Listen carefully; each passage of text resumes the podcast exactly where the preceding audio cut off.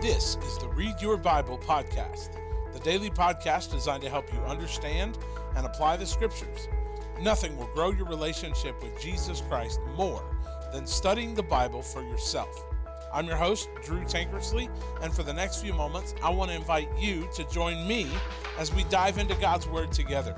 We'll ask God to help us see what He wants us to see so that we can be who He wants us to be. Since when does the King of Israel, God's chosen people, those to whom the covenant belongs, since when does her king consult mediums to find a word from God? This people who had been under the direct authority and leadership of their God from the beginning have now tragically fallen to such a state as to have her king, who can no longer hear from the Lord, is now summoning the spirits of dead prophets to hear words that that same king had long rejected from that same prophet. The tragic story unfolds in 1 Samuel 28.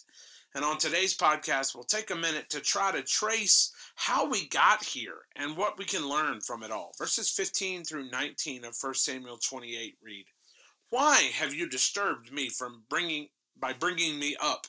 Samuel asked Saul. "I'm in serious trouble," replied Saul. The Philistines are fighting against me, and God has turned away from me. He doesn't answer me anymore, either through the prophets or in dreams. So I've called on you to tell me what I should do.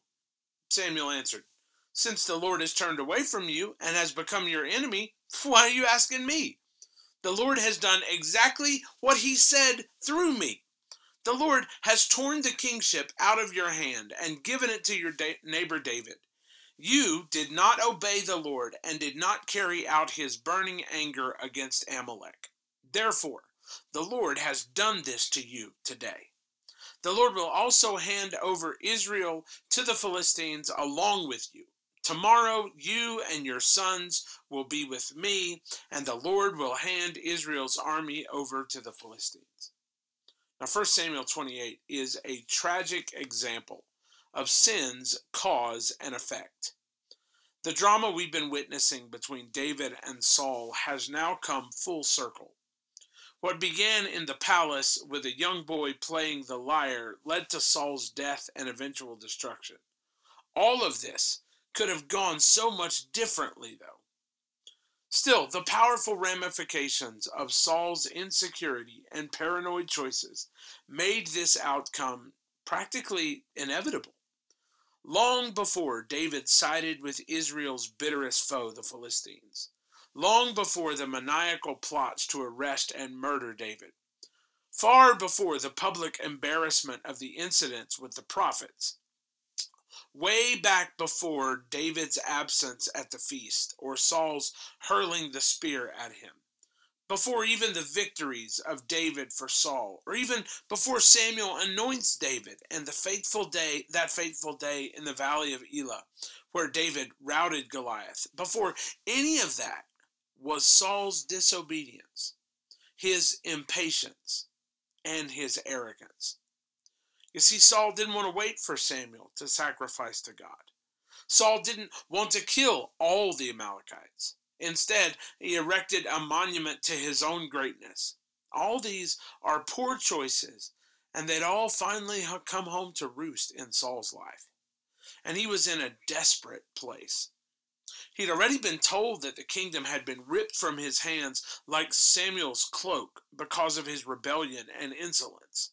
Now all that was left was the pitiful grasping for power and the groveling at the feet of the Spirit from beyond the grave.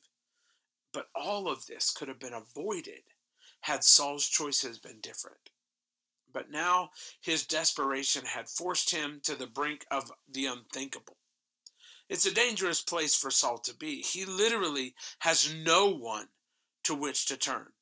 David is with the Philistines, ready to attack.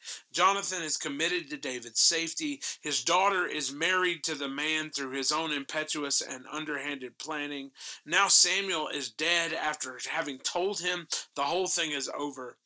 Even secondary options, which were less than godly, like the mediums and the spiritists, they've all been banished from the land. So when Saul tries to finally get a word from God, God's not speaking to him. I mean, why should he, after Saul has established such a pattern of ignoring God's commands? His rebellion provoked the Lord's silence. Saul tries everything, but God has nothing to say to him. Everything that needs to be said has already been said to this rebellious and stubborn leader. Eventually, Saul is so desperate that he disguises himself and consults a medium that is working secretly despite Saul's orders. When he arrives to speak with her, she's afraid to even perform her dark magic for the man because she fears the king's edict. All the while not knowing that the very man before her is the one who had her banished in the first place when she summons the spirit of Samuel, which is in itself a mysterious and perplexing to- topic. When all that happens, she screams, knowing that the man in front of her is Saul. What Samuel says from beyond the grave had to have been perilously haunting to this desperate king. Essentially, Samuel tells him that all this was scripted out perfectly to bring him to the grave because of his rebellion, his stubbornness, and his arrogance. Now, as we apply this chapter to our lives, we learn several things, don't we? First, sin always has a consequence. It may not be today or tomorrow, but we must remember that our foolish choices have fateful consequences. If you put seed into the ground, it's going to come up. If we sow sin, we will reap judgment. Numbers 32:23 reads, "Be sure your sin will find you out." This doesn't necessarily mean that every sin will be revealed, but it does mean that sin will always discover you. You cannot run from the consequence of sin. That consequence will either be judged in you or in Jesus. This should make us even more thankful for the gospel, right? But it should also actively curb our desire to engage in sin, knowing that our sin leads us to damaging consequences, most damaging of putting Jesus on the cross in the first place. You see, the great truth of 1 John 1 9 is a comfort to us. But we also must remember that sin always has a price.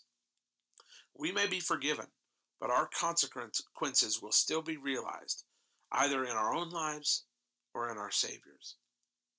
It's also tragic to see Saul's desperation to hear from God and then to see God's silence. This is a dangerous place when he walks in arrogance, rebellion, and stubbornness, when we do that as Saul did, there may come a day where, try as we may to hear from God, he's silent, and all that we are left with are the naturally deafening consequences of our disobedience. If we would listen to the Lord consistently, we must obey what he says when he speaks. We don't have the option to ignore God's leading in our lives and still expect him to lead us in the future.